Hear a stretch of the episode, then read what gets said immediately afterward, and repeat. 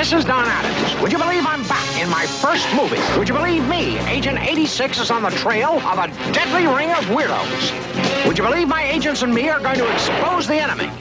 Or is it vice versa? Well, believe me. See me, Don Adams, as Maxwell Smart. Sorry about that, Chief. In the nude bomb. Rated PG. Now playing at a theater near you.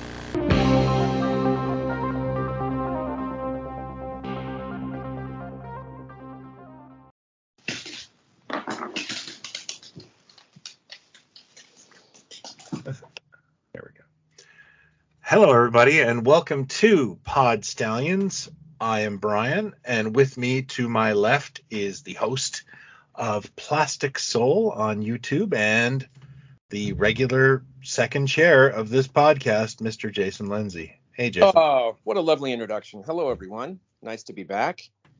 I appreciate you making me a hyphenate. A hyphenate? Yeah. I'm a, I'm a hyphenate.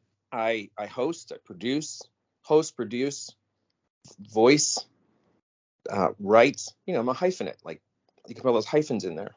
Okay. Yeah. Okay. Yeah. Toy mogul. That's true, actually. You've you've made many an action figure, sir. Oh, yes. You should see my my Castle Grayskull like mansion that I had designed. That's made out of plastic and is actually quite terrible to live in. made out of polystyrene. Gets really hot in the summer and freezing in the winter. Has to be covered during the rains. Yeah, and you know, um, the UV over the years has destroyed it pretty much. Yeah. But Yeah. wait, it looks good from the outside. Oh yeah, yeah, yeah, You drive Yeah. down the street. yeah. Uh, Every morning when you fall off the ledge, I'm pretty sure you're like, it looks badass outside. Yeah, Yeah. that's what keeps me going. Mm. Looking up from my fall, going, it still looks cool though.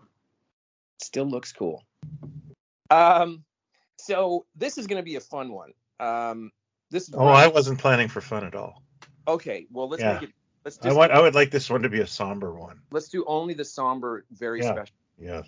very special episode versions of things like The ones where the night courts where they end with no music, you know. Yeah. Mash. you know. Um, but you threw this at me, I think, the other day, and uh, No, you. It was actually I. Yeah, I threw the concept, and then you threw it back to me, reinvented. ah, yes, uh, that's Yeah. what I. I'm. I'm a mixer that way. Hmm. I'm an alchemist. I'm a podcast subject. Shaman, Dreamweaver. hmm Dreamweaver. like Garth. That's exactly where I was going with that. Um, so um, this is an idea that um, is more common than you'd think. I think most people think of these things and go, "Oh, I, I think I remember that." But as you sort of delve into it, there's a lot more of it. And this is shows, TV shows, dramas, sitcoms that have been made into big feature films or small feature films or that have been reinvented as features. Mhm. Uh, Miami Vice is a great example. Even the original co-creator of Miami Vice, uh, Michael Mann, did that well after the show. Um, but we're we're trying to we're thinking of more of the quirky. We we love we we embrace a lot of failure in this podcast. I believe we're big fans of things that don't quite work. There's I, I love to be a passenger on a train wreck. yeah, there's something about it that yeah that um, I especially love it when all the, I, it's the there's two types I think sometimes all the ingredients are there to make it work and you end up with what the f-? and then sometimes it's a mess and you end up with something fantastic and I love I love the behind the scenes stories of, of all that stuff Mhm. but we also like things that you know we're, we're fans of cult stuff for god's sake i think most people the, the, the seven people that are listening are fans of cult stuff too and um, uh, love these things that just I think just by the very definition of listening to us, they love cult stuff. right Uh, Right. just we're a cult and yeah. And you know things that only last six episodes or ten or they made seven and only aired uh, five or whatever. Um, and that's kind of where we're going with this. Uh, so brian if you will if you'd like to get this started and tell me what you what your thoughts are right out the gate um, let's do it. I'm just trying to think of the first time I ever experienced a TV show as a movie. and it may have been uh, the Munsters movie, Munsters Go Home. Okay, that Um, that would make sense. Yeah, I know, I know we covered that recently, but I'm just trying to think. The one, I think the one that broke my brain, however, was one of the On the Buses movies. Right. no, that was that was during the lifetime of the show, or was it after? yeah, actually, it's a ha- they're Hammer Productions even. Oh yeah. Um, the the show uh, was a staple of childhood for me. yeah. It was um, so weird because we have so many similarities Yeah, growing up, and I wouldn't. I didn't see it on the buses until I was an adult. I Mm. never, never saw it. Well, this the, on the buses aired on Global when I was a kid, which was the same network I think that was airing as CTV when it first started. Hmm. And um, I, yeah, you know, it, it it it was on TV at eight o'clock at night, so therefore it was our pop culture. And uh, when the movies came on, I had a VCR. I think I was like 14 or so hmm and I couldn't believe there were movies. And um, I was even more shocked when I found out how much nudity there was. Uh, for some reason, Hammer. Well, actually, I'm not surprised that Hammer added a bunch of nudity, but it Sure. just it they, they changed. A, this is an interesting thing to the film from the TV series. It didn't it didn't have the same continuity as the TV series. Um, uh, Stan's sister Olive had a kid Mm. and uh, th- that kid was not on the TV show. So it was just weird to you know they're making a movie of a television show that's that's beloved, and the TV show is currently running, and it's not the same. It's almost like the um the Doctor Who films that came I out in the sixties. yeah. Yeah. Okay. You. Yeah. Okay. So I went. I went. I went at this the wrong way. No, no, no, no. Because that because that that um no, that works too. Like we can there's lots of stuff that okay, the first one that comes to mind to me is Batman. And I don't think I knew Oh yeah. Oh my goodness. I don't think I really knew because I knew by the time you get to the 80s, the late 80s, when I'm really getting into uh, collecting James Bond, like it was, you know, right after Living Daylights and, and before License to Kill, I joined the 007 American fan club and the British one, and you know, was, you know, had these UK collectors magazines that came out three times a year, you know, that were that were I still have somewhere that you could see pictures of things that you were never going to own. Uh, Toy Shop had loads of stuff. And I was really getting into it, and it was around that time, as I'm doing the deep dives, that I started to understand that there were several times uh, throughout the 60s where uh, a show like Man from Uncle would be would have two episodes maybe re-edited into a feature and Yeah. released um, either I, I think in America, but I think the UK. First. No, there was mainly Europe. I think it was. I think the the main appeal was to do it in Europe. yeah, Uh, I think you're right. I think they did get released in America because they were done. But the idea behind those, from what I've read, is that most Europeans were still on black and white. Right. And by making these films in full color, and of course, you know, when you're talking about places like Italy and, uh, or, or Spain, um, being in the air conditioning yeah, for a couple of hours is a real draw to a a, a, a, a movie house and um yeah that, that's from what i understood it was just because they were in color and you know the movie houses were always Jump- looking for content yeah. jumping on spy craze because the spy craze was huge at the time, and why Yeah. not manage with theaters? And they did it with The Saint. I think they took two episodes of The Saint and released it as The Fiction Makers. It was a did, feature. did film. they not do that with um secret agent man wasn't Koroshi i think the movie's called Koroshi Oh, that's ringing a bell. Yeah. Yeah, I think that's um I think that is uh just Secret Agent Man but in color. So that that that idea, that premise, is what I thought for the longest time. That's what I thought the Batman movie was. Like I didn't Oh, I see. until I got to maybe the early 90s that I realized it was a feature that was made during the lifetime of the show. Um, so so things like that. Yeah, we- to cash in on the popularity of the series and um, yeah.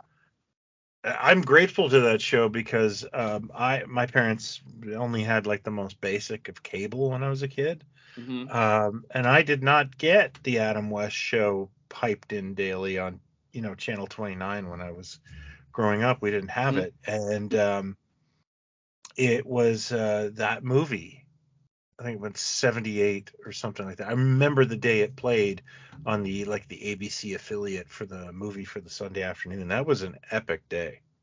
Oh wow. Uh, Well, yeah, so I- it, what I'm getting know. at is we can do that as well in this in this um this hodgepodge that we're doing. But I was thinking more in terms of something like um well, I guess MASH is a good example of a show that was was a fit was a movie in 69 or whatever it was and then it became a series a couple years later with a completely different cast.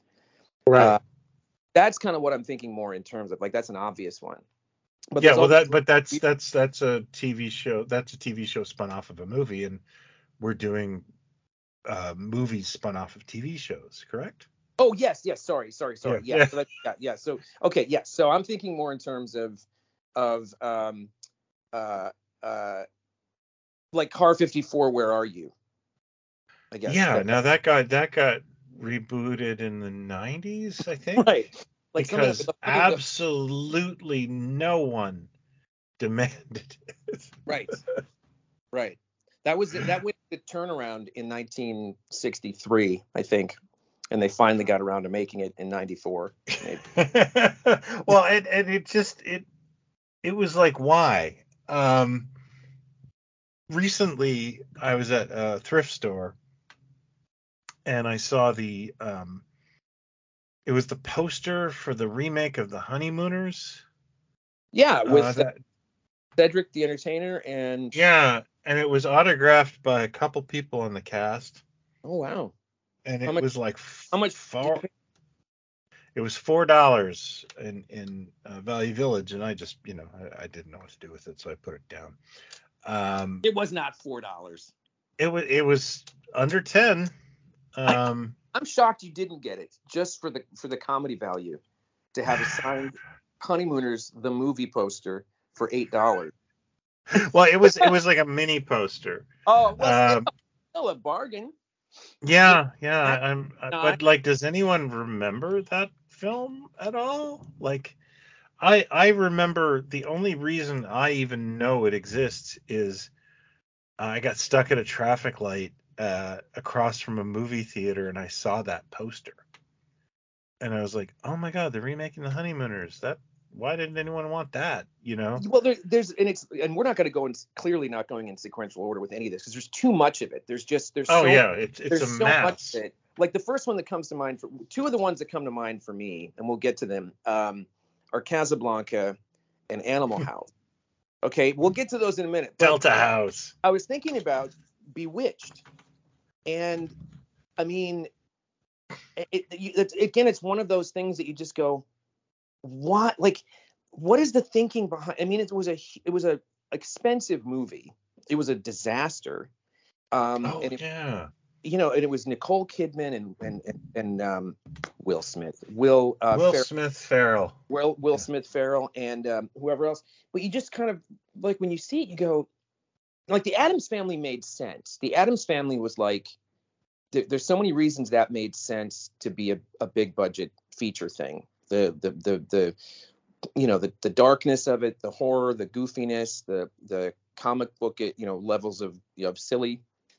But Bewitched, you go, how many people are really you know hankering for this? Like really want really that but bewitched is so beloved that it would because it's not like something that was like a, a five million dollar independent film and somebody said let's do a weird spin on bewitched and it's going to be called this and it's kind of based on the show. It's like there's a big budget thing. Like why are we doing this? What's it about? Like the stepford wives too the same thing. And they turned that into a comedy. I mean that was a that was a uh, i believe it was a tv movie but um but just some of those things when you just see the poster or you see the trailer and go who is asking for this like Yeah. who you know who wants this basically um but uh um okay so we're going we're doing the reverse yeah so we're doing something like animal house to delta house so animal house was uh 78 right No, no, we're we're doing the.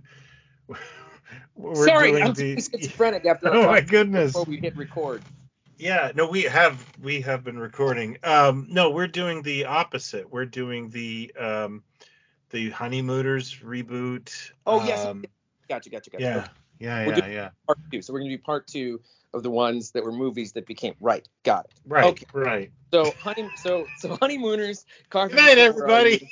Uh, but Bewitched, but Bewitched works. That works, right? Yeah, absolutely. And Yeah, that was a that real head scratcher. Um, I guess we should probably talk about like the 90s had a lot of these. And it it seemed to be mostly sitcoms for the most part anyways that were turned into, you know, to movies and, and me, give me one. okay, Brady Bunch. Oh, now that's a that's interesting because that worked. You know, It that, worked, but unfortunately it became like the blueprint for every Yes. single one of those movies. totally, totally, no question. and um, it, it, it, you know, that fish out of water shit, um, I'll- which I'll- worked really well for the Brady's, but I have no connection to Brady Bunch. I've never liked it. I never watched it really. Um, me either. There's no affection for it whatsoever. So when I saw it, that it was being made into a film, I'm like, what is the point of this? The conceit of it, though, you know, it being probably the first to kind of do that, the conceit of this family is stuck in this, the vibe you see Yeah. in the show is still happening. They're weirdos. Today, Yeah. out of water, um, was kind of genius. And um, It just think- basically turned the Brady's into the Munsters, if you think about it. yeah, exactly. Very, very much so. Yeah, and it, it, you know, it took the piss out of the, you know, it was, it kind of, but everybody kind of did anyway, didn't they? Didn't everybody kind of make fun of the show prior to that? Kind of. It wasn't like a, wasn't it kind of watched for camp value? Wasn't the kind of thing that? Oh Like, yeah, it, like I mean, yeah. there were there were Brady Bunch um, reenactment, which is probably where it came from. You know that like Brady Bunch live thing. Oh yeah, they used to go on. Yeah. Um, in fact, I think one of the pioneers of that was uh, uh, what's his name, Andy from the Conan O'Brien show. Uh, he he Oh. was like the original Broadway Mike Brady. Andy Richter. Andy Richter, yeah, Oh no, kidding! I didn't know that. yeah, yeah, yeah. Oh. Yeah. So and that that that worked, and it was a huge hit, and uh, directed by Betty Thomas, which I think she directed some television prior, but did she do a movie? Well, she was from Hill Street Blues. Hill Street Blues, but I don't know if she did a film before that. Wasn't that her first? Betty Thomas. Uh, what what year was that? Because um, I want to say. oh, like, the Brady Bunch. No, no, she had she directed before, I think. did she, so did she direct the Howard Stern thing before Yeah, that? she- Well, I, no, I don't think so. Uh, but I think she had um, directed something before that. I, I can't remember. because that was a pretty hot streak for her. And I'm not a Howard Stern person, but like I know that movie made a ton of money. Um, both of those, and she she directed both those. So so yeah, that's that's an example of something that actually worked. Like I just thought, who's gonna who cares about this? And then it um, was a was a big a big hit.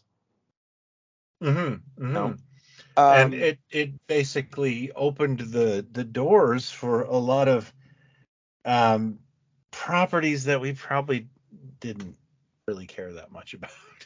Like know? like I'm I'm drawing a blank now on the 90s. So what what else? Well, you know, I mean, Car 54, we've already kind of played that card. It was crazy. But then we also got like the um the Beverly Hillbillies movie. Oh, God, I forgot all about that. Was Yeah. that? But did Penelope Spheeris direct that? I actually don't know. I know Penelope Spheeris directed Wayne's World, um, like which she uh, direct. No, she directed You know, you're right. Penelope Spheeris did direct that. She directed Wayne's World. Yeah, and Wayne World too. Did she and do? she directed the Beverly Hillbillies. did she direct? Um, what's the one with um, Batgirl? Was like a bi- uh, was a big thing for her. Became a TV series. Who was Batgirl in your favorite Batman movie with Clooney? Alicia Silverstone. What was the Alicia Silverstone movie? Clueless. Clueless. Didn't she? Did she direct that? Or was it Amy Heckerling maybe directed it? I forget. I'm But, not prepared for this conversation. Uh, second though to Car 54. That was David Johansen, better known Eh. to music fans as Buster Poindexter, but really David Johansen prior to Buster Poindexter of the New York Dolls. But Yeah. who was the other guy? it was John uh, McGinley. Oh, John McGinley. God bless him. Yeah. Uh, What a the guy that you hated in Platoon, that you just bugged the shit out of you in Platoon, has had this incredible career, and he's Mhm. done he's done so many smart moves with it. You know, mhm. with, with his his physical appearance and his personality, and he's he's as to me he's as good in drama as he is in comedy, but he's he's got a face made for comedy. Um, but but I never saw Car 54. I saw the trailer, but I never saw the the movie. It was hard to see that movie. It may be a masterpiece. We don't, you know, it could be. Maybe it's a hidden gem that I'm still waiting to hear about.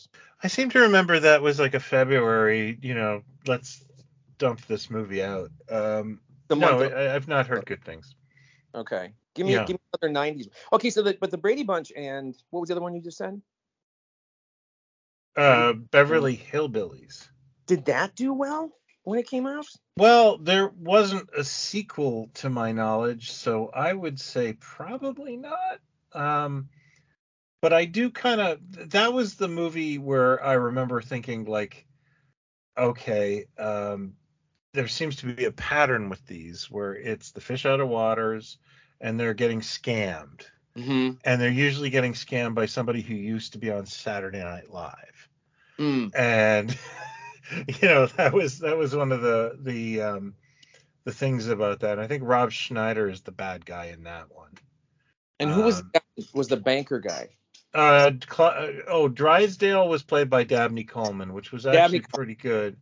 Yeah, um the tale played- of Dabney Coleman taking those those kinds of parts. Like they just got in under the wire of like, does the guy from Nine to Five still work as this uh this kind of yeah? It's, what what year is it? Ninety four, whatever. 90, yeah, yeah, it'll, it'll work.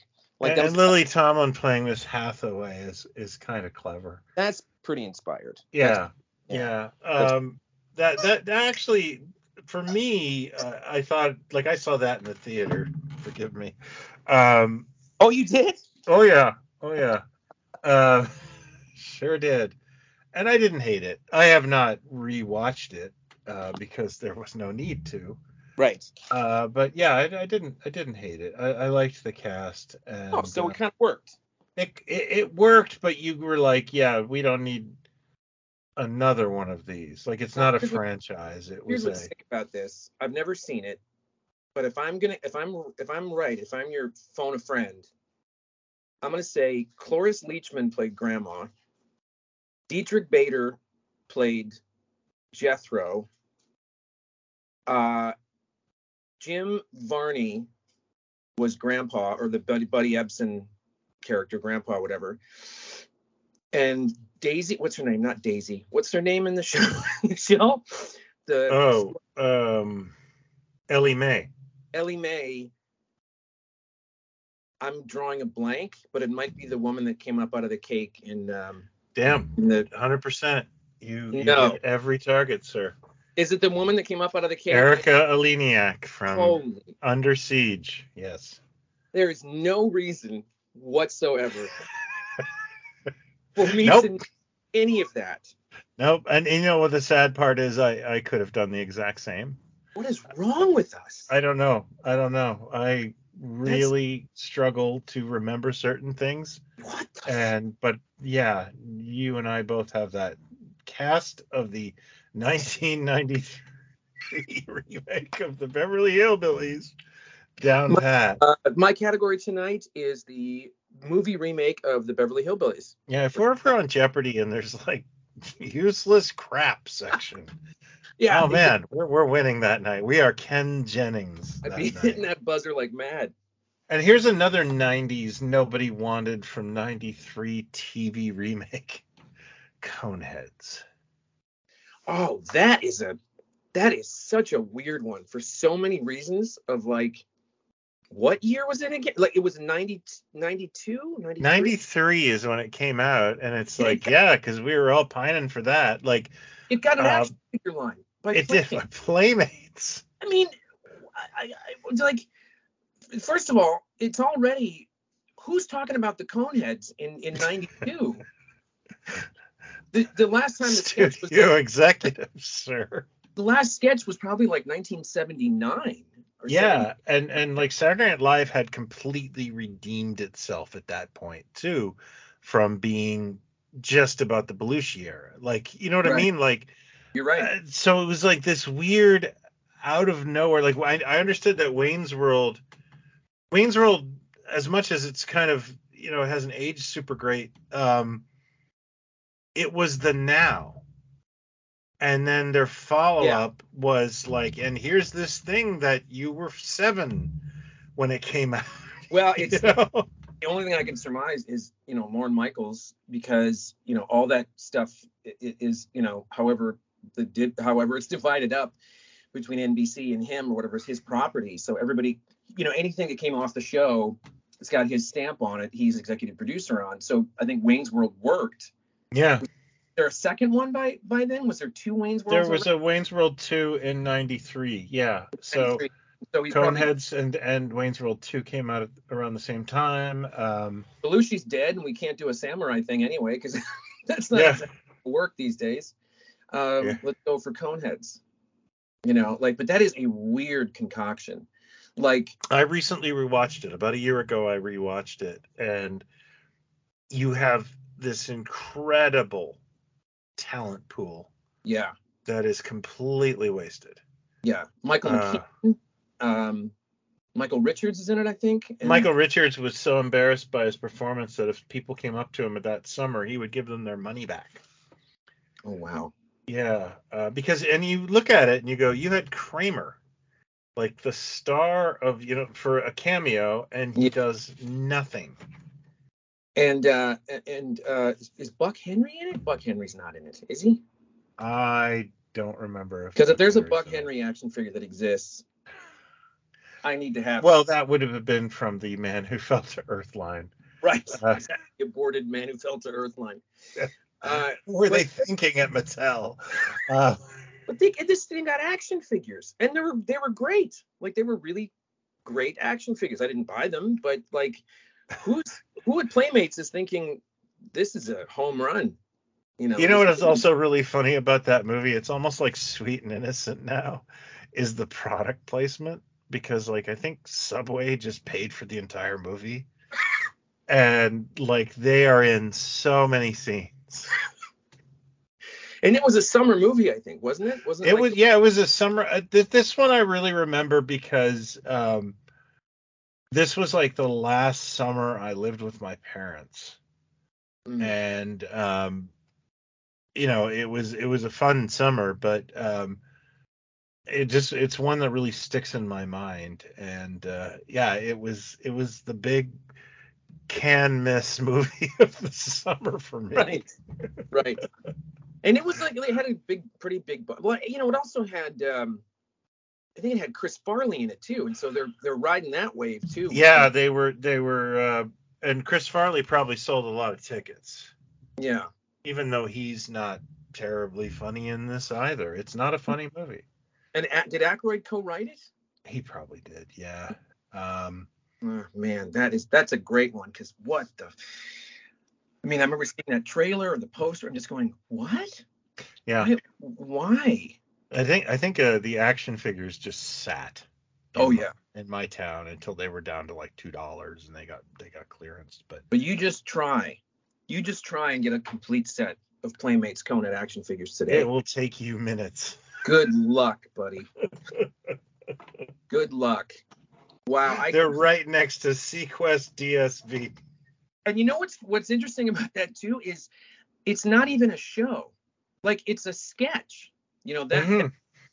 it was a, a thing that was in the zeitgeist for a little while and you know it wasn't even a show like that you could you know is in syndication that people everybody knew like it, you had to find the coneheads by 93 you know to really know what that was about You know, Yeah, to- and and then there was the thing like for me, sure I remember them, and now what? Like I, you know, it wasn't that hilarious an idea. There was an actually, I think there was a. Do you remember the animated Coneheads pilot that used to air as a special occasionally on NBC? yes i remember that It that was actually pretty good yeah you know i think that's the format because that, that's just that that whole thing was ahead of its time because it was the half an hour animated sitcom. And, and, you know, The Simpsons had to pave that way.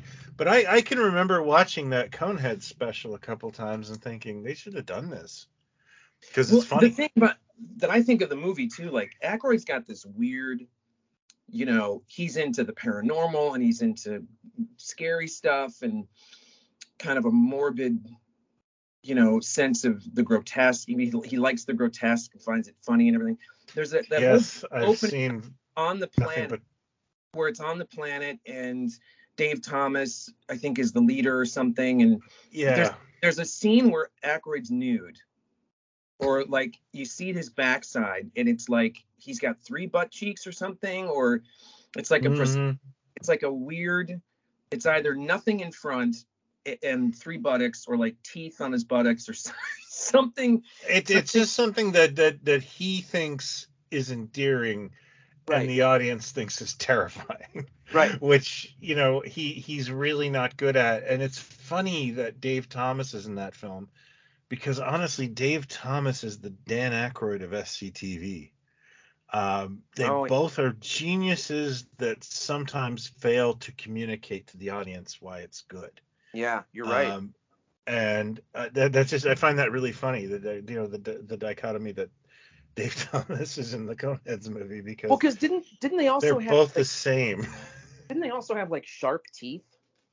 Yeah, they have these like monster teeth in the movie. Yeah. Um, and uh, yeah, it it he gets them filed down by a dentist, and it's it's just Right. not you know the I think and, we we could probably do a Coneheads episode. To be perfectly honest with you, I think the two of us could sit and talk for an hour about this film because it is really kind of interesting on how it fails.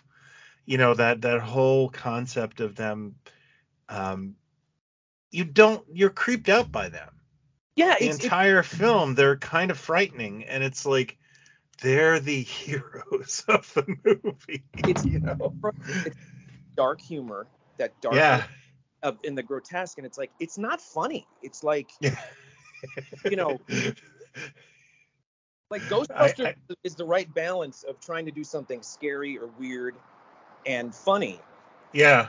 But you know, Coneheads was just like a misfire in every department.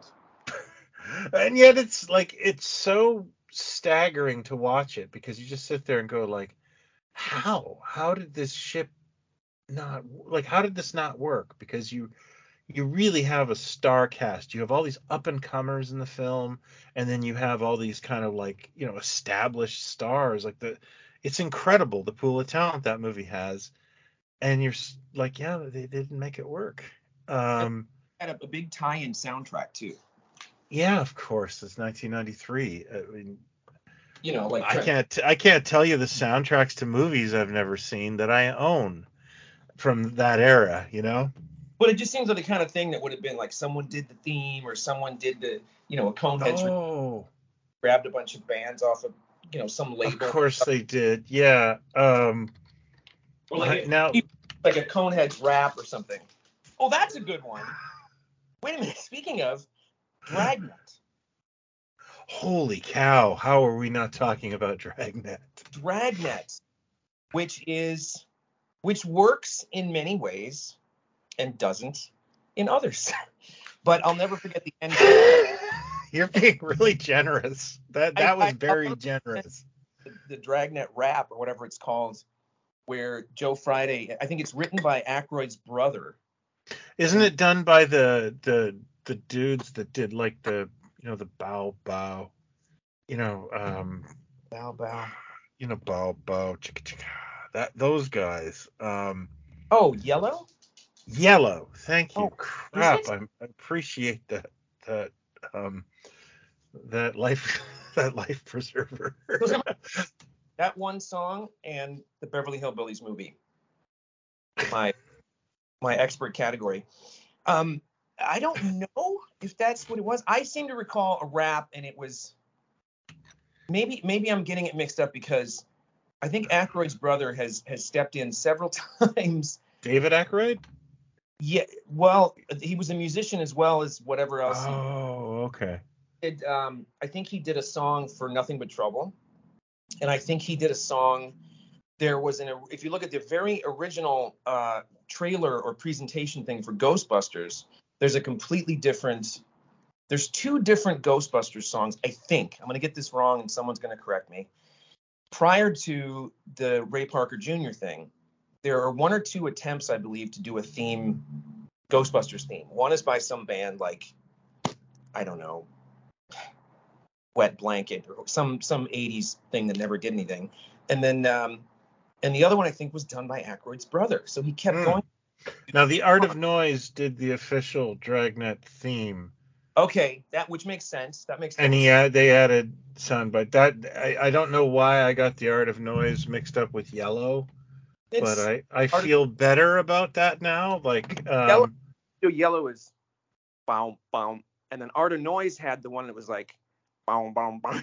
you know, Yeah. had, Art of Noise had the one that was like the video of the little punk girl like, yeah, I remember the hey, hey. yeah, yeah, yeah, yeah. And I think they did Peter Gunn. they did a great of. They did um, Kiss with Tom Jones, which is one of the best covers of all time. Oh yeah. Just doing that, and um, they did an album in '89, um, which I'm forgetting the name of, but they do. It's a great record, but they do a cover of the theme tune to the Robinson Crusoe TV series, Wow. Which is a gorgeous theme. Uh, so everybody, when you're done with this episode, go find that cover. It's a really great cover. Very Hmm. obscure for them to cover that, but it's beautiful on the on the record.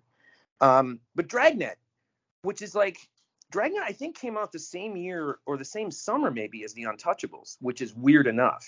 yeah, I saw I saw Dragnet in the theater. Oh, I did too. For Yeah, sure. I was I was and I thought I left thinking this is a good film. Uh which I've never really I've never really followed up on. Uh, you know, I probably watched it on video when it came out, but it was like, yeah, yeah, I, I still enjoyed it. Um, I don't know. This this was back when Tom Hanks was funny. You got to say Aykroyd is great in it. He's Aykroyd- perfect. He's perfect as you know his nephew or whatever. Like it's Yeah, he, he does the exact same character. Aykroyd was born to play the dry as toast, you know, uh, straight man. Yeah. And um, yeah, he he he does. I think it's the movie It Came from Hollywood. He's doing his Joe Friday bit, and he's perfect in it. You know, What year was that? it came from Hollywood. I believe it was 81 or 82, like uh, one of those. Okay, I gotta And bell. yeah, he does. He does a bit uh, for movies with juvenile delinquents in them, and he's the you know I need Oh, some yeah. black and whites. I need some black and whites over here, you know. And um, Yeah, his rhythm in the movie is fantastic. oh yeah, no, he he sells the movie. I think the thing in that movie that doesn't sell it is that it's not that funny a movie. Um, you know, It's not. Oh, Dabney Coleman again. Dabney Coleman as as not the villain quite, but the the porn guy, the the, the Hugh Hefner. Guy. right? Yeah, Uh, I, I haven't seen it in so long. You Christopher remember that Plummer. other? Christopher remember- Plummer is like the the the the, the cardinal of the, the city or, or um whatever you call them. Um, like Christopher Plummer is in that movie, which is You know, you know, I always get it mixed up with another movie that Aykroyd did, very similar, except he's crazy. It was called Loose Cannons. It's him and uh, Gene Hackman. which again is just Cringe. seeing that trailer in the theater and going, how much cocaine do they have in Hollywood? Yeah, I can remember that was like I just finished high school. you know, it's like let's go to the movies, and it was like, what are we watching? And Um, he just lapses into voices and stuff, and yeah, and it's about Hitler porn or something like Yeah. that. Like. yeah, and yeah it would- so i always get dragnet blurred with that and that's not fair to dragnet um, It's- bec- Dragnet compared to that is yeah dragnet looks like hamlet you know, Life of. Brian. Yeah, yeah life of brian yeah. Um, but it's but- it's it's an inoffensive like i like the film it's just not very good No, it's not. The best the, the best thing to recommend it is Aykroyd's performance. Hanks is, you know, I said this a hundred years ago, um, but I still believe it's true. For all the good that Hanks has done, for for how wonderful he is as an actor, and you know, he's the modern day Jimmy Stewart and all that stuff. Um, this man had a lot of chances. I mean, he had a show that failed, and he did the TV movie The Mazes and Monsters. I think that hit before Splash. Scared the crap out of me. Splash was huge. Yep. Splash was huge. But then And then he volunteers does, came. he Volunteers, which was like an HBO movie, which nobody saw. then he did The Man with One Red Shoe, which was a remake I of a comedy, freaking loved that which movie. is a good movie. It is Yeah. a good movie, but nobody saw it. yeah, I was there. And then Theater, theater boy.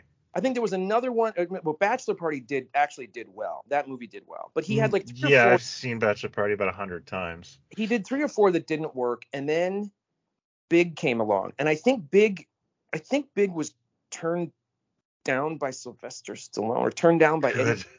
It was somebody somebody you wouldn't even think of was going to be the lead in that thing. Yeah. they they exited. He did it massive, Mm.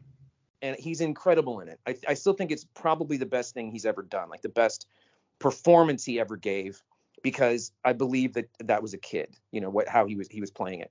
But then he made Joe versus the volcano after that, and then he Which is actually kind of good.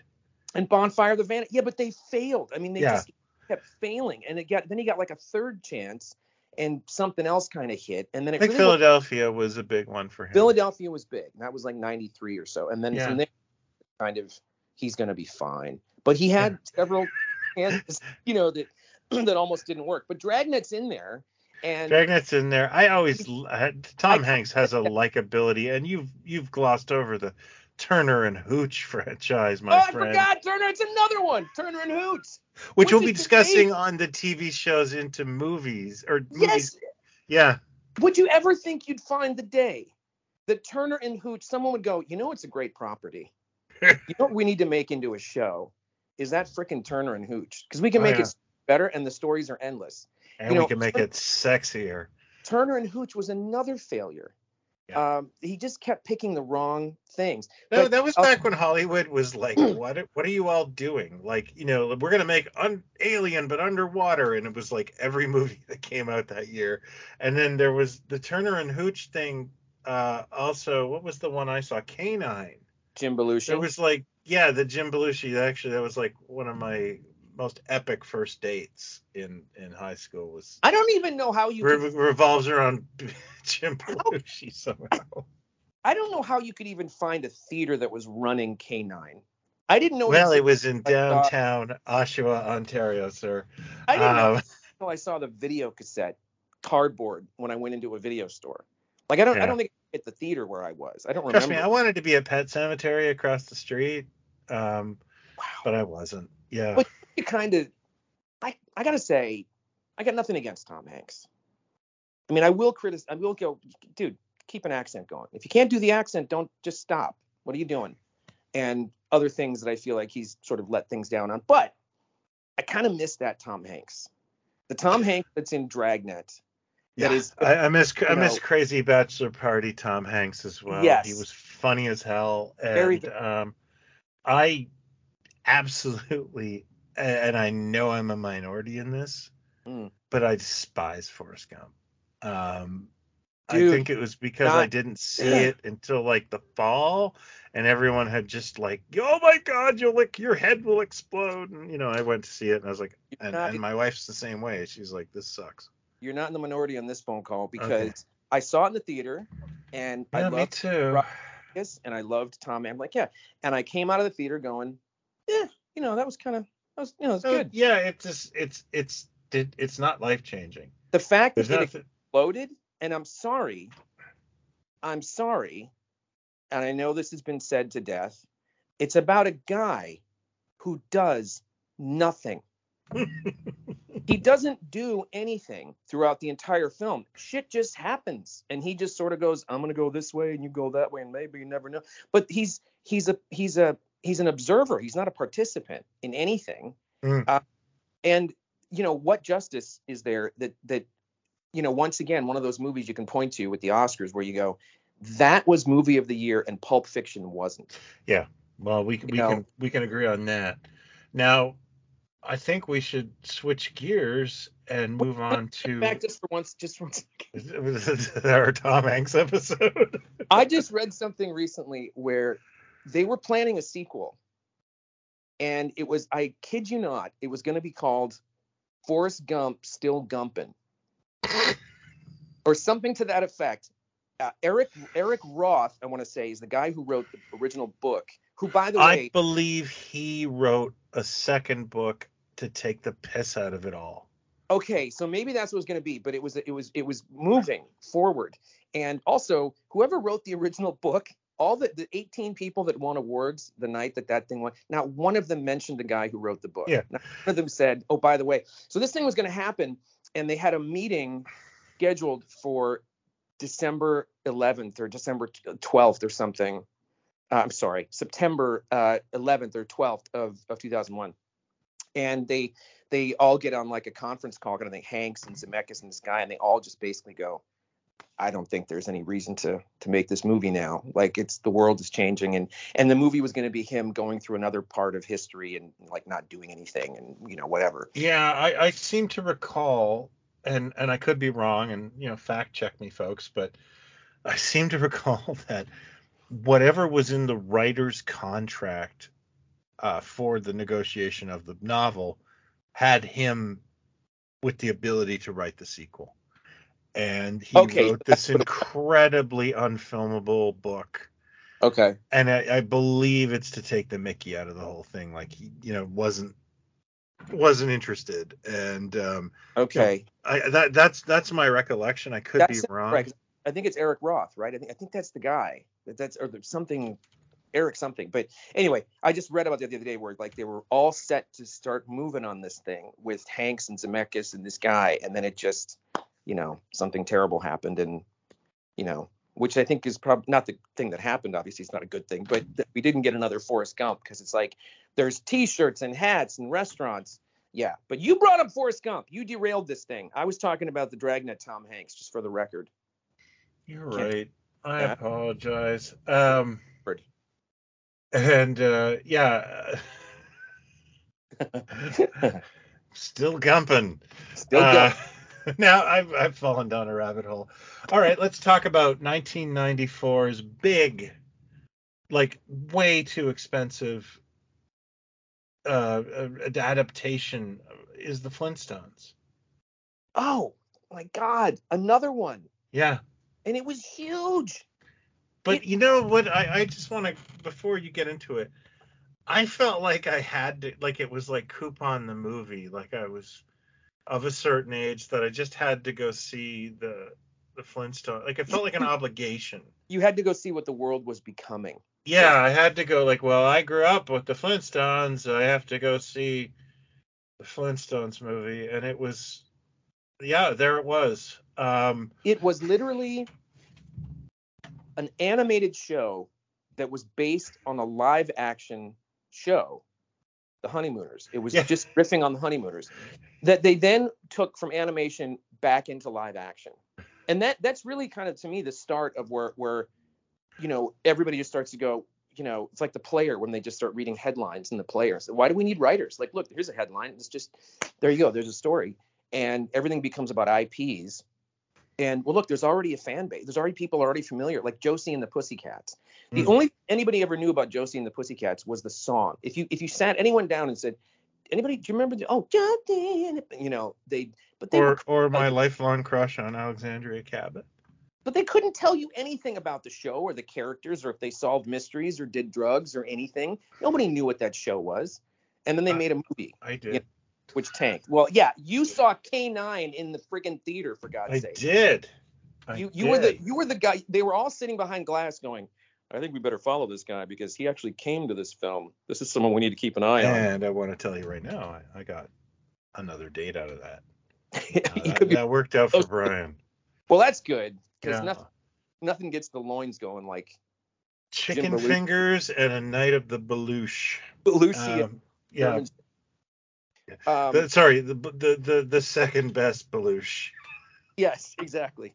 The Flintstones, though, and the Flintstones got an, an, another massive toy line, like the merchandise blitz. that stuff like I remember I was a to- like a full on toy collector at that time. I was like, no one's ever gonna want these. It was they were disturbing looking toys.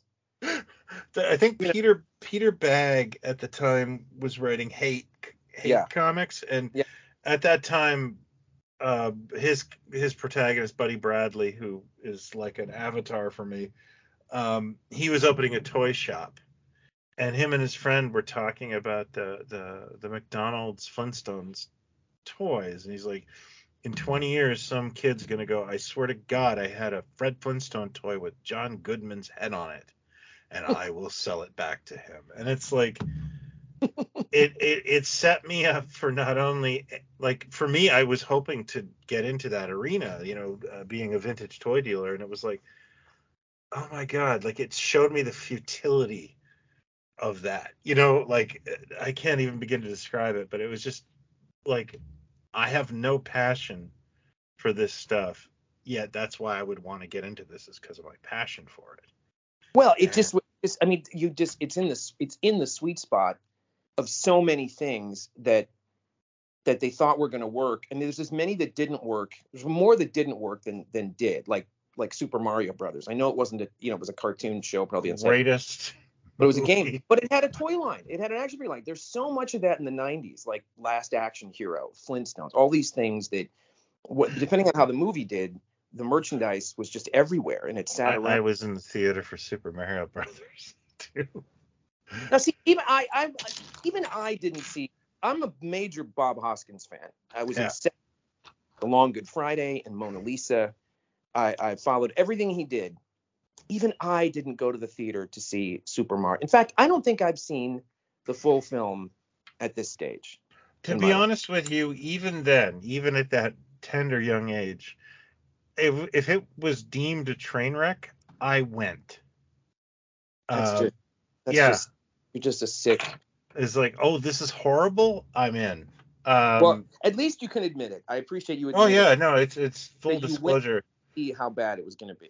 Yeah, because like as much as I loved playing Super Mario 3 and it probably ruined my scholastic life, yeah, no, I, I wouldn't. But you know what I'm saying? Like there were there were so many bloated toy lines around that Oh time. yeah, Last Action Hero stuff that was crazy. That was, Um, time, that was around that time where everybody started to see the value in toys and see the value in yeah, and everything got an action figure line. Like, Yeah, uh, yeah. was it last week I saw the the steel action figures from uh, the the um, Shaquille O'Neal.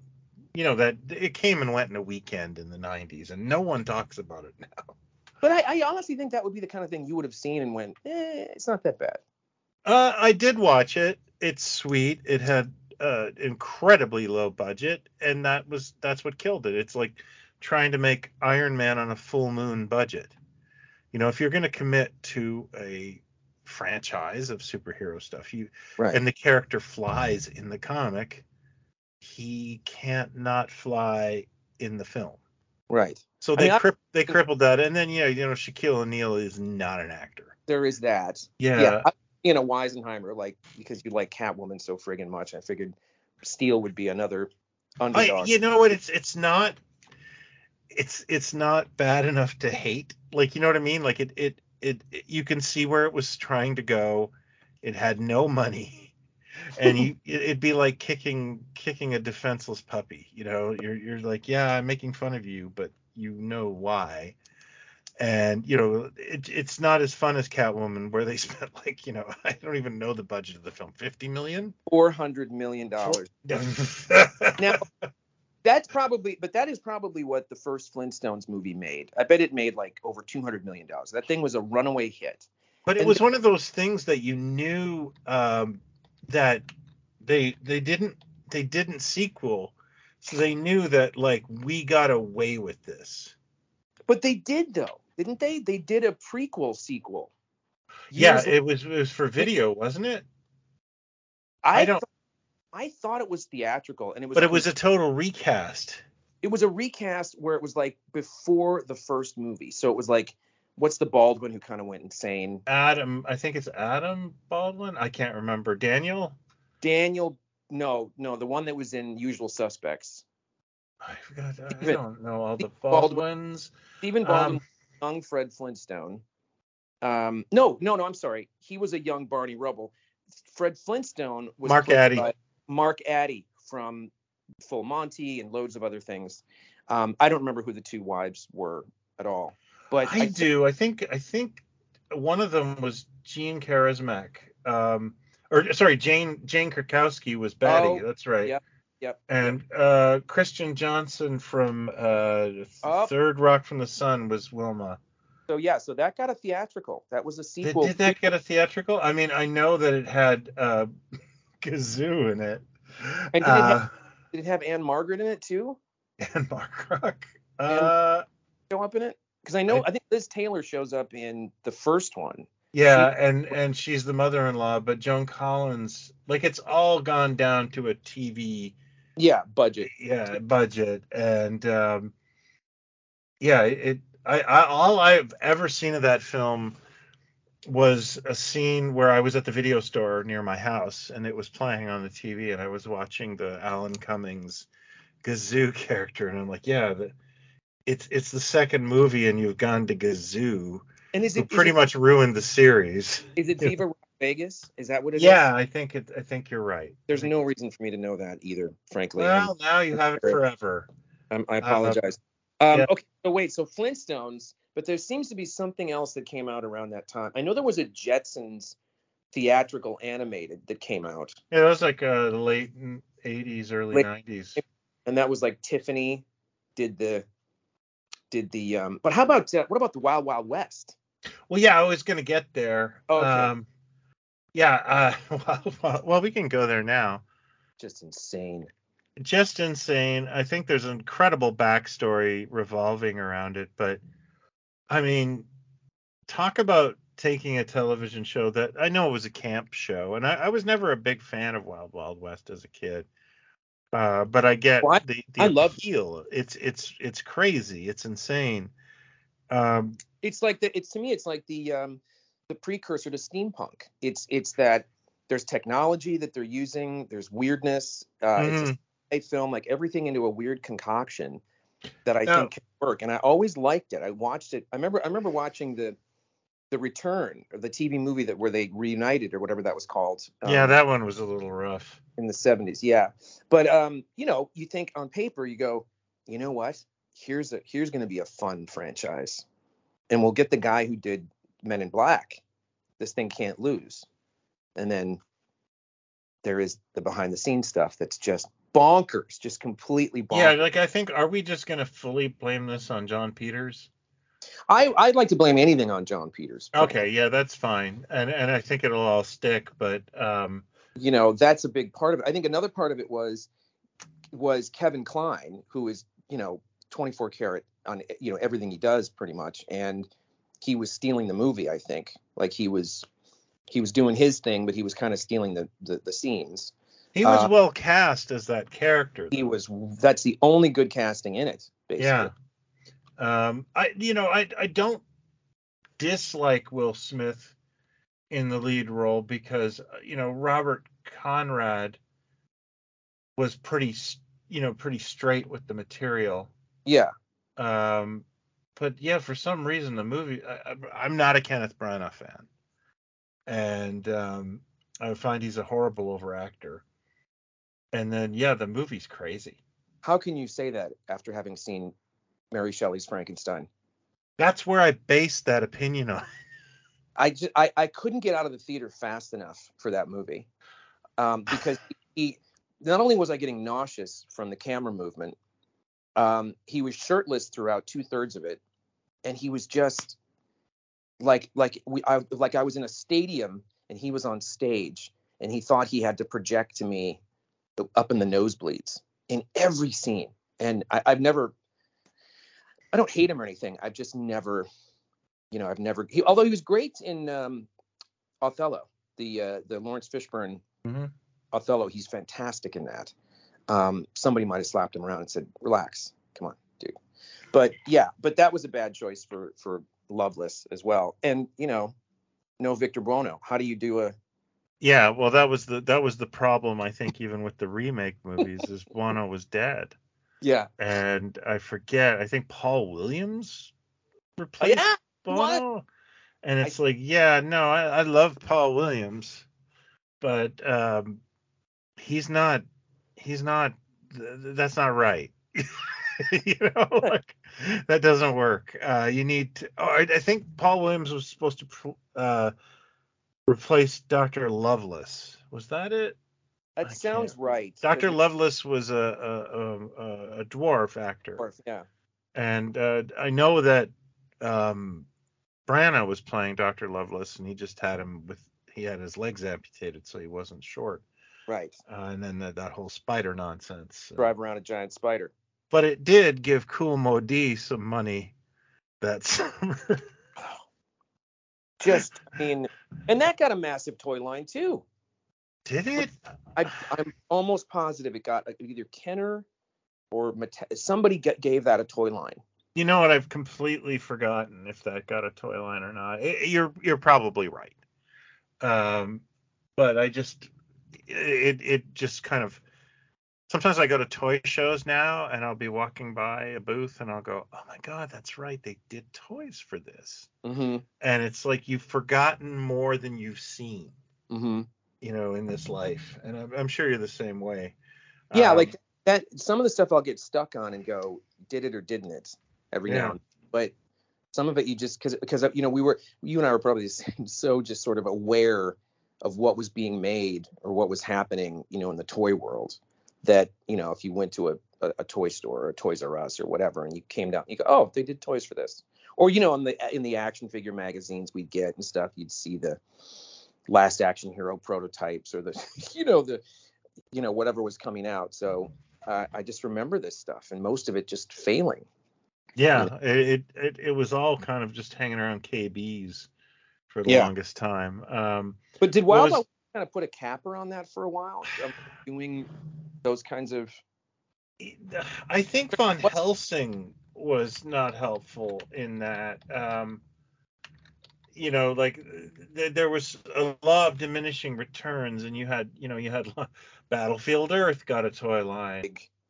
Well, so speaking of uh, big disappointing adaptations of 60s, you know, camp and surreal shows, let's talk about the Avengers from uh, late 19, 1998. mm-hmm. What did, what did you think of that film? Well, um, I know so much about it at this point, of all the ways that it went wrong. Um, uh, I knew before it came out that it was going to be a hard sell because um, it is just not a show that a lot of people know. They had a great campaign for it. I remember being in because I was living in Toluca Lake at the time, and Warner Brothers you know, was right there, and they would put up these massive posters on the sides of the studio of what was coming out, and they had these three character posters of Steed uh, and Peel and Sean Connery's character, Sir August de Winter. Sir August de Winter. I And had postcards tagline- of those in my bathroom. See, there you go. The tagline was "Saving the World in Style." hmm a great, great tagline, but very much like you know John Carter or other things that have you know been you know in development forever, and then when they kind of launch, they they don't educate, they don't tie it in with you know a re-release of you know books or you know DVDs or whatever it was going to be at the time, and nobody really knew this thing. But um, I saw it the day it came out, and um, I thought it was fine. I did not leave the theater I did not leave the theater going, "Oh my God, what a what a stain on the the legacy of the Avengers." Blah blah blah. But I knew we're never going to get more of these. It's never going to be a franchise, and this is it. And it didn't work. And the main reason it didn't work for me, besides the fact that you watch it and you go, "This has clearly been torn to shreds." There's it's so disjointed. They're they're you know because legend has it, and I they did a 20th anniversary kind of interview with Jeremiah uh, Chechik or whatever his name is uh, in Empire a while back. Um, that th- there's a director's cut. There's a, there's an original cut that's very different that had a lot weirder things in it and it felt more like the Avengers, etc. That maybe we'll get someday. I don't know. But he he left movies altogether. That guy. He never directed another film. I don't think um, because it was such a nightmare. experience. But Those uh, are always the most interesting directors. you, it really it is because because the thing I would I'll say for it is um, the main thing it got wrong uh, was Ralph Fiennes. Not that he's a bad actor or anything, but that completely and utterly missed the point of John Steed. Like, could not have been more.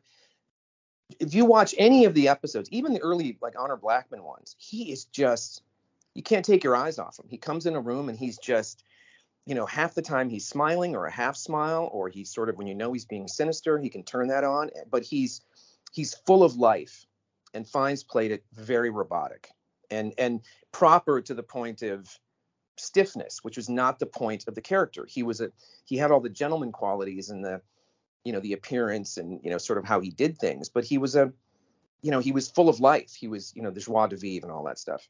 Um, but they tried to to adhere to a degree to the the edict of the show, which is it looks like uh, you know whenever they did location shots, they'd make sure the streets were deserted on the show because it, it felt like you were in a world that kind of existed on its own, kind of.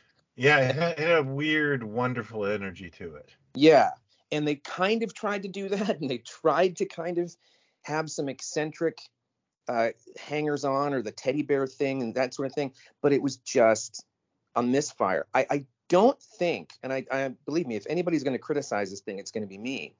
I, I think it's one of those movies that gets, you know, unfairly maligned in the sense of like there's so much worse stuff that like like Wild Wild West is infinitely worse than the Avengers. I, I totally agree. I there's some stuff in the Avengers movie I really liked, uh, Yeah. and I was I was sitting through it going, this has been ruined also by the popularity of Austin Powers. yes, and then there's that. There's yeah, that. I, I sat through that going like, yeah, people will be like, this is just Austin Powers, but it's not funny. Which is and why they're right. which is why you you needed to turn up the charm and yeah, how cool it is. The, the the cool factor should have been turned up even more to say, you know, he's he's he's spoofing spy films and you know in like Flint and you know all these things that that period, but this is the real deal. Um, but it just kind of you know was I mean Macnee has a cameo. He's like invisible. It's an agent that, that got invisible. Uh, I mean, Jim Broadbent is in it. Um, uh, what's her name? Um, Fiona Shaw is in it. Eddie Izzard is great at it. Eddie Izzard. He, he- I think he's got one line. Sean yeah, Ry- he doesn't speak in the entire thing, as I recall. freaking Shaun Ryder from Happy Mondays. I'm like, Shaun Ryder's in this? Like, And, and Patrick Macnee's cameo is amazing. it's pretty cool. Like, yeah, that is that is pretty fun, and it, and it's very much in the spirit of the show. Um, it's just, it's it's the show is a time capsule of a style and a time. Yeah. and so the question then is you make this this film they you have to update it to a degree but keep the cool and it was right in that cool britannia period where you know britpop was big and all these like there's a Mhm. dozen reasons it should have worked that that somebody should have you know i remember reading an interview with um uh what's his name brian clemens who who um you know wrote a lot of the episodes of the avengers and was instrumental in the development and everything and saying i never made a phone call. Like i never nobody ever called me nobody talked about it. Like you know and he he was one of the most vocal um you know denouncers of the of the film and everything but um but i knew it was going to bomb. I knew it wasn't going to work. And uh i didn't watch it for years. Yeah. and then I picked up a dvd i don't know how many years ago and popped it in again and i went this is not that bad. It's not No. a it's not a terrible film. It's just No. It's you know it, it just it just didn't work. And you know uh, the notion of i mean you had sean connery playing a villain for the first time like since the 50s the late 50s i mean that's huge you know and tying him into another you know spy property is is brilliant. And it just i mean actually not a bad updating of the theme too.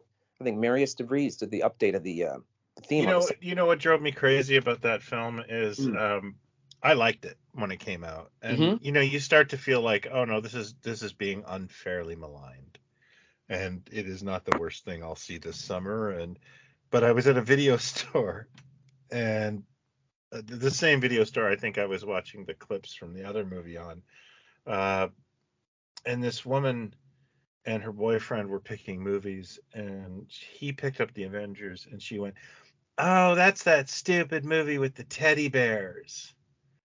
and I realized like that's why it failed because people like that can't have you know it, it's it's it's too niche to be a big Well, that's the kind of thing that that's the kind of thing that you would have seen in an episode of the Avengers. Something Yeah. insane. oh yeah and that, that i i actually loved that scene but then it's like yeah but if you have If never know- watched a single avengers Exactly. Exactly. what the what what do you have other than like i don't like this movie because it doesn't fit to the spy movie standards i have I mean, it's got a it's got a Grace Jones song in it on the soundtrack. You know, like about you know that's fantastic. Like it's it's got all these ingredients that should have should have made it work and some interesting tunes and and Yeah. score thing. and not to mention it's doctor who's little brother Well, It's- yeah, it's sydney newman created it yeah, it's like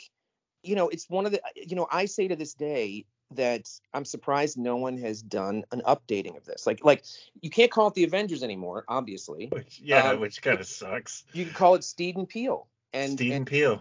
and you know there there are so many streaming services now that I mean, did, did you ever think we'd be living in an age where Disney Plus is doing stuff now with Doctor Who that yeah, I'm that's so bizarre. Yeah, Per- I don't know. per episode or per budget is as much as a full season, you know, uh, uh, of the British show, basically. It's just mental, you know. So you go, somebody, this is a beloved thing, uh, you know. Somebody could take this and really have fun with it and and do something wacky and, and great. Um, so I, I- you know, I- one of those movies that I think they talked about for years and years. Yeah, a theatrical thing, and then it finally, I think it went through several directors. Um, but this article was great. If anybody can find the the Empire link to the Empire article, the interview with him, the stuff he's talking about in the interview, the stuff that they shot or originally had written and wanted to shoot or shot, and it got cut out, and studio came in and you know did their thing, and he had no say in the editing. You go, God, I'd love to see all the deleted stuff. I'd love to see hmm. where this could have gone. You know, with her doppelganger, and and then it just kind of gets fuzzy, and you go, I don't think I know what's going on anymore. Like what? yeah. what is- It, it doesn't. It isn't the sharpest narrative, but you, like you've said, it feels like meddling. Yeah, yeah, yeah. It feels like you just go, there's another longer film somewhere that we may never see Mhm. That- that I'd love Now- to see. I would like to jump to another beloved spy TV show of the 60s that got turned into not one, but two feature films. And I'm talking about Get Smart. Um, Oh, you God. you not only have a big budget remake, which we'll get into, but we have a um, a recap in 1980 with the movie The Nude Bomb, which Yeah. I believe got released on TV as The Return of Maxwell Smart. Uh, You know, when I think of the nude bomb, I think of two things. I bet you they're the same things I think of. Okay, I take it back. I think of three things. Two of them are Pamela Hensley, and the other Oh, and the other one is um, standing in line for The Empire Strikes Back. The Saturday morning, I think it came out on a Thursday or Friday. I had school um, still, and I got there Saturday morning. My, my dad dropped me and uh, my buddy from up the street uh, off at like 8 a.m., whatever it was. Little McDonald's, uh, uh, little McDonald's um, uh, hash brown in my hand, kind of thing. And we stood in line for the 11 a.m. and you know within the hour, sustenance you'll need in that line, right. boy. and I think to myself now, was I wearing a watch? Like, how did I know? Like, I think about those things now and go, my dad dropped off a nine-year-old kid and his friend who was a couple years older in front of the theater and drove off somewhere for three hours. Oh yeah. yeah. Come back and get us at the mall, and I'm like, was I wearing a watch? Did I have like a tracking device on my neck? Like, how did they? How did I know where to go to what exit we'd be at? Oh, Nobody- you and you me fucking- same. I don't know how my mother found me. Yeah, it's like you know, even so standing in line, did I have to pee? We were in line for like three and a half hours waiting for the first showing, and we were, you know, and the line went around the building. Did I ever have to pee?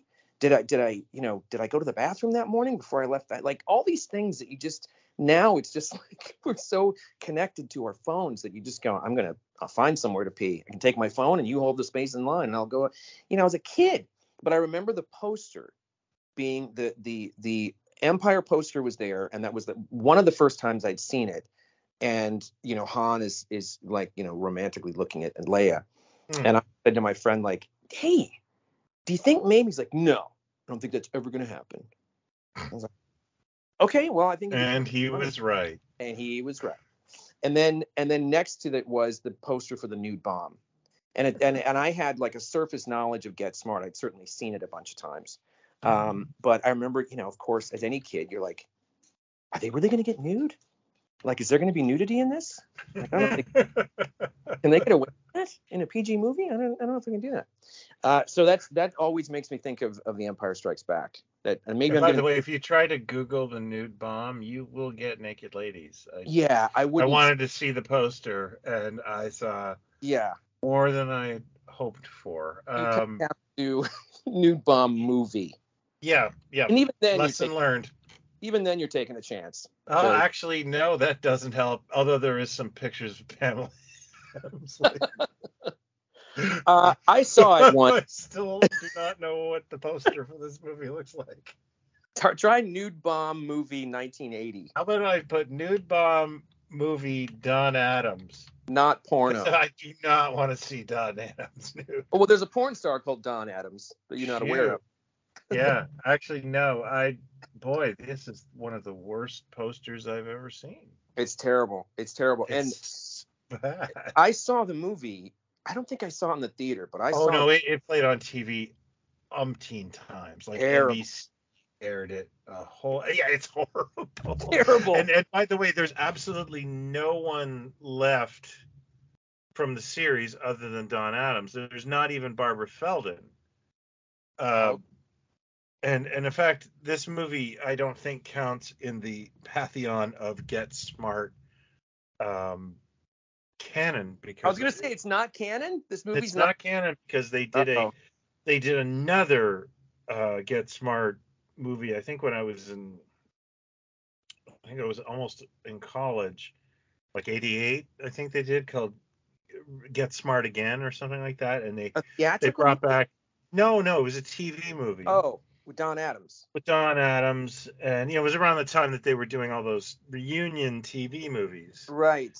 and um, you know one- that that included like Return to Mayberry, and that one was really good. And then apparently, what ended those was the Dobie Gillis TV movie that was so horrible. And you know, That's- I, that's- I'm sure twice- like me, that's- where you went, what the frick is Go, Dobie Gillis? You know, That's twice in two podcasts back to back that Dobie Gillis has come up. I'd just like to point that out. it's there's no pattern to that. That's there's no other podcast You're out just there being paranoid. like that. Um, uh, I'm not bringing the there was also- apocalypse.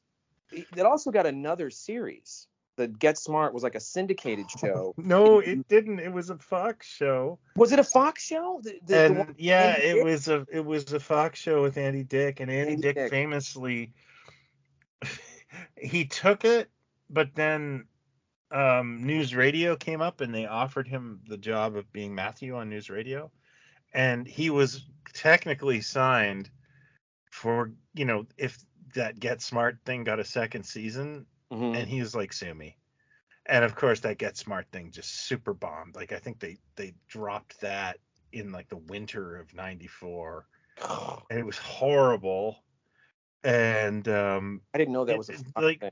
yeah it was a fox show and I thought it was like in one of those because there was a lot of syndicated stuff. yeah i, I it, it totally smells like a syndicated reboot Yeah. type And- show Did you know there was a, a, a weird science yes show? oh yes no i love that show and we're going to talk about that on tv shows based on movies 88 episodes. yeah vanessa angel's on that show yeah no i love that show I um news to me. Yeah, well, and so you know what? Who else it was news to? Johnny Hughes. Oh, really? Oh, yeah, I guess he was just like flicking channels. Oh no like, way. oh, I see. Oh my God. Yeah, yeah, yeah. Oh, that's hilarious. yeah. Um, but we'll, we'll get into that into a future episode. But Uh, the nude bomb is, for me, the only memorable part of it is the fact that they have a shootout at Universal Studios. Wonder if that was a cost-saving measure. Yeah. Um, where they sh- they have a shootout in the Battlestar Galactica. I think it's in the Jaws ride, but Yep, the the Jaws, Battlestar Galactica thing, and and the Jaws ride, which seems like it's 15 minutes of the Yeah. movie. Like it's the way it's shot is just like it takes forever to Mm. get to the gag, basically. You know, um, yeah, that that whole nude bomb movie was definitely like a cash grab. like And at that out there- time, I watched Get Smart every day. there's people out there that that are obsessed with Universal Studios Me too. And- yeah. and you know the Galactica ride, which I did. I think I have some blurry photos I tried taking as I was going into the ride. Uh, you've got Oh pic- yeah, I have a pile of slides from that ride on my desk right now. and I, you've got the picture of me standing out in front of the store with the Cylon. Oh, basically. most definitely, it'll be on the back of a Toy Ventures soon. and uh, and um, they uh, uh, there are people that study that scene to because there's not a lot of images out there from Yeah. The Galactica thing, and people kind of study that scene to get to There's get a really great commercial for the um, that Universal ride, and it's got Lenny Weinrib doing Mm. the voice of the Imperious Leader, and the Imperious Leader costume is amazing. The mouth moves, and you're like, why wasn't this on the show? oh wow yeah, um, it would somebody posted it in the Pod Stallions group, and I was like, that makes no sense. Like, I, I didn't understand why I had a uh, mysterious uh, Imperious Leader figure because he was never on the show. does he say hanking for a hunk of cheese hanking for a hunk of cheese wasn't he always also wasn't Lenny Lenny Weinrib that guy too the little the little guy like the guy looked like Time a for timer. Yeah. Timer, Timer the testicle that just walked around, weirdest looking little creature for Saturday mornings. Tell you how to make ice cube lollies. He he to taught what, what who taught you to make a Saturday? You know, instead of a Sunday, it was a Saturday. And Oh. like, yeah, I forget what. I don't know the ingredients, but I think it one of them is weed. I, I thought I thought there was some pineapple in there, which is like a no dice for Brian. Let Um, God. Um. Uh. Yeah. So that. But. But. But. Did you ever see the Steve Carell one? Yes, and I like it. Uh, it's. I thought it was fine. I thought it was fun actually. It, Yeah. He was. He had that time where it was hard to find like the right vehicle, sort of. And Get Smart seemed to be a thing that they announced, and I saw a photo from the set, and then the movie came out seven years later or something. Like Yeah, it just seemed to be this thing that just took like he he committed to it years before it ever came out. And, and it, it was it was perfect casting for him. It's actually a pretty funny movie. My my biggest problem with the film's casting is, um, you know, Terence Stamp as Siegfried. I love Terence Stamp, but he's not a he's not Bernie Kopell. Like it's there's no comedy to him. no, And and and I think it would have been more fun to have a different uh you know character actor to play off of Steve Carell. yeah, I forgot You know- Stamp in that. Although Stamp Yeah. is very funny in in Bowfinger. No, I it's, it just doesn't work. He it just doesn't isn't- work in this though. it doesn't but work in great this film. too. Casting Hathaway is a great casting. She's for, perfect as Yeah. Barbara Eden. Yeah, no, that works really, really well. yeah. But um, yeah, just and, and I don't, I don't dislike the film. I think it's actually really well done. Yeah. Um, of Adam, fun. Alan Arkin, Alan Arkin is Alan great Arkin. as the chief. Yeah, I forgot he was in that. And it was fun to have The Rock in a movie where he's not the good guy. Spoilers. Um, oh shit, he just ruined that for. I'm sorry.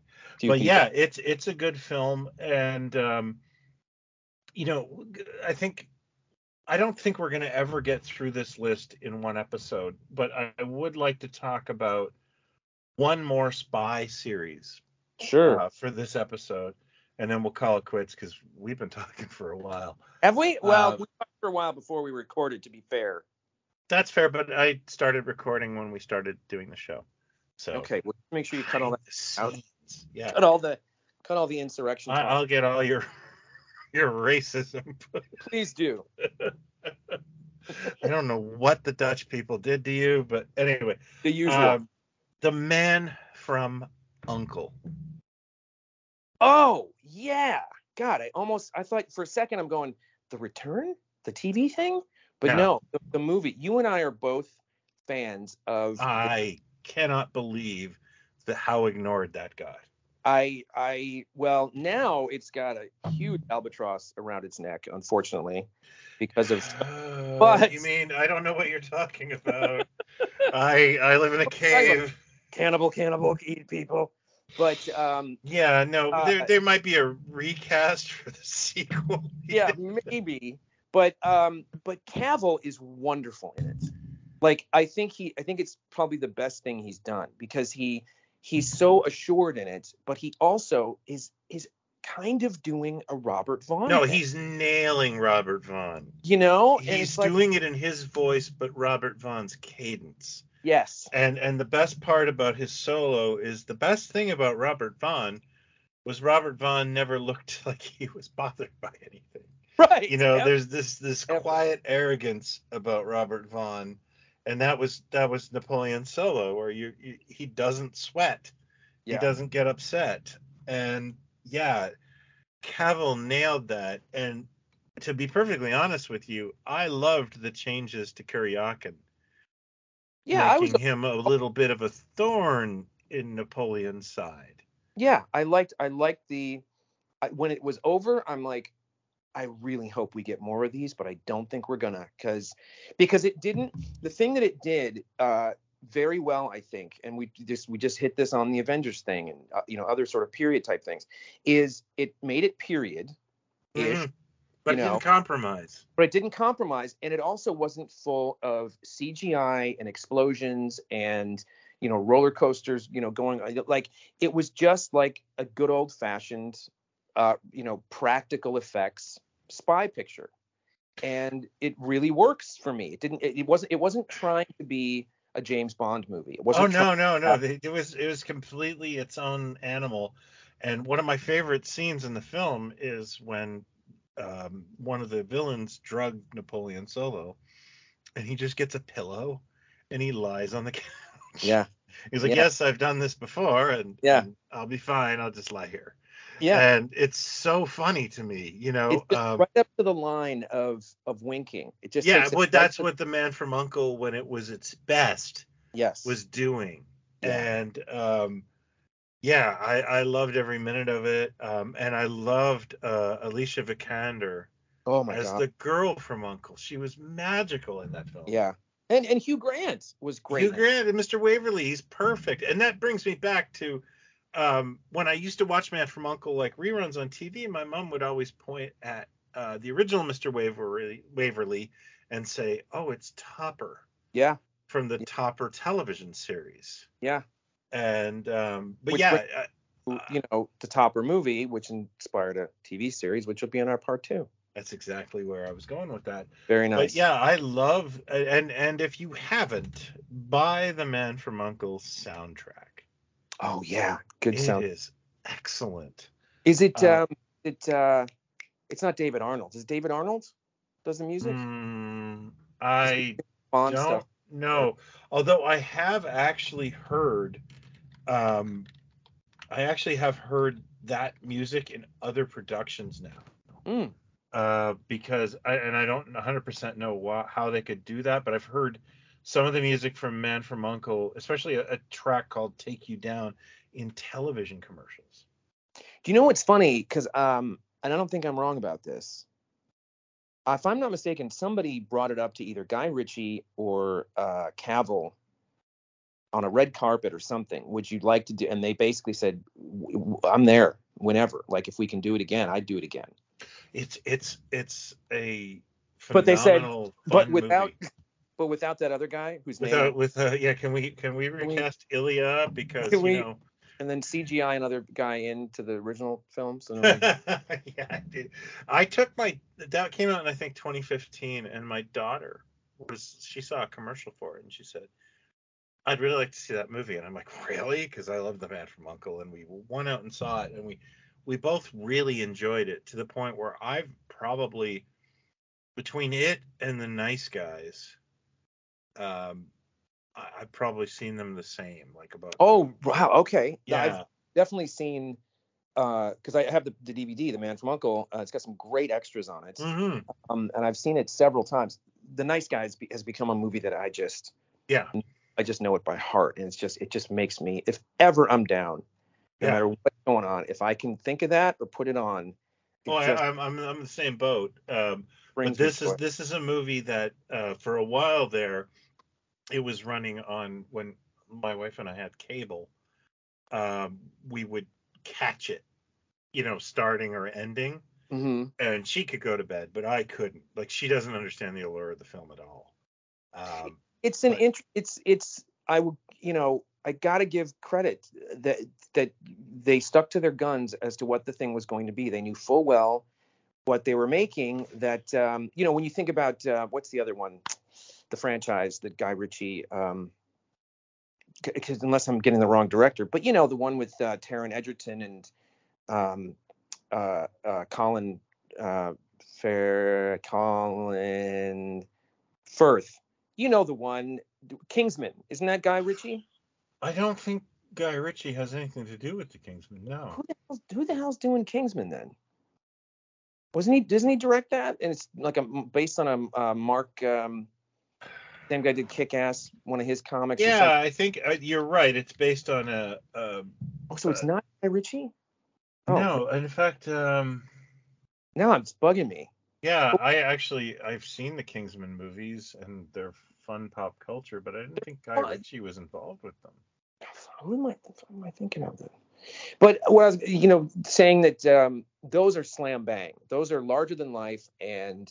Oh yeah, they're they're they're they're like they're, they're almost like Roger Moore Bonds. Yeah, yeah, like insane. Um, Matthew uh, Vaughn is the director of. Matthew Vaughn. Okay, right, because Matthew Vaughn was the producer, was Ritchie's producer for years. That's what uh, Vaughn like executive produced uh, Lock, Stock, and Two Smoking Barrels and Snatch, and you know, so then he went off to start directing.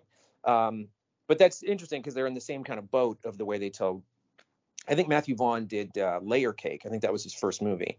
Oh which is a- yeah, that's a good movie. Daniel Craig before Bond, but um, Mm. But uh, the two like they're completely different animals. And and Man from Uncle, he just kind of stuck to their stuck to the guns. I mean, even the Sherlock Holmes things are more are far more slam bang adventure from Guy Ritchie than Man from Uncle. They clearly had an idea to, to go let's get close to the show and uh, you know make a very specific thing here. And um, I think it worked and it was great, but I doubt we're ever going to get get more of them. Sadly. Yeah, no, I I loved Cavill's performance in that movie. Yeah. Actually, Yeah, I liked everybody's performance, even you know. Um, but I don't remember. I don't remember the name of the other guy. I, I have no recollection. And uh, Senator, and if you ask me uh, any further, you have to talk to my lawyer. About it- when when the Lone Ranger reboot came out, um, uh, my friend Corey said something like, "Yeah, the Lone Ranger starring Johnny Depp and some guy," and that was that's what I'm just gonna call him some guy. I will just say this. I will just say this. As a not too tall, no, not ugly guy, but you know, you know, I, I, I'm a slow burn.